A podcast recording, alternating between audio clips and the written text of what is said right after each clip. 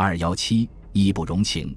完颜亮夜赐金熙宗，金熙宗完颜旦是金太祖完颜阿骨打嫡子宗俊的儿子。宗俊病死，其母蒲察氏拖着金熙宗被宗俊的异母哥哥宗干纳为侧室。宗干的儿子完颜亮和金熙宗完颜旦成了兄弟。史书记载完颜亮为人臣时所讲的话：“吾志有三，国家大事皆自我出，义也；率师伐国，执其军长，问罪于前，二也；得天下绝色而弃之，三也。”金太宗在位时，宗臣宗翰等人力荐太祖嫡孙完颜旦为皇储，看见哥哥金熙宗成为皇帝，完颜亮想到自己也是太祖之孙，应该有与哥哥一样的权威。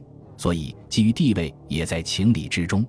十二月初九夜，恰逢楚客与司公在皇宫内，天骄二鼓，一行人夜去进宫。由于大兴国有福信，守门军不敢拦这位皇帝亲事。又见其身后是弟婿驸马唐古变，侍卫们不疑有诈，忙大开宫门。完颜亮诸人既知怀人而入，行至大殿，守殿门的几个卫士察觉来人有异。刚要喊叫，唐古变等人皆抽刃加之咽喉。几个人突入寝殿，金熙宗平日床边常置宝刀一口，听见殿门被踹开，数人闯进，金熙宗心知不妙，忙摸索宝刀想抵抗，但大兴国在他临睡前已经把刀先去头他下。金熙宗慌忙摸索之际，额头楚客一刀就捅入他的身体，司公随之又进一刀，金熙宗不知倒地。完颜亮有很多数刀，血溅其面及衣，看着血肉横飞倒亡在地的金熙宗，谋士者们一时愣住，半晌无言。司公打破僵局，高声道：“开始谋士时就答应事成拥立平章，指完颜亮，今复何以？”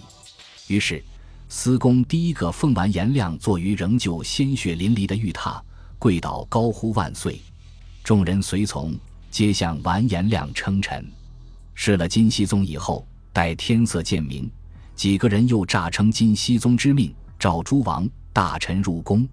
完颜亮不忍心杀掉完颜宗敏等人，但完颜乌达走进御座，低声对完颜亮说：“宗敏是太祖儿子，对陛下威胁最大，不杀恐留后患。”完颜亮随即让司公下殿杀宗敏，完颜宗敏躲闪不及。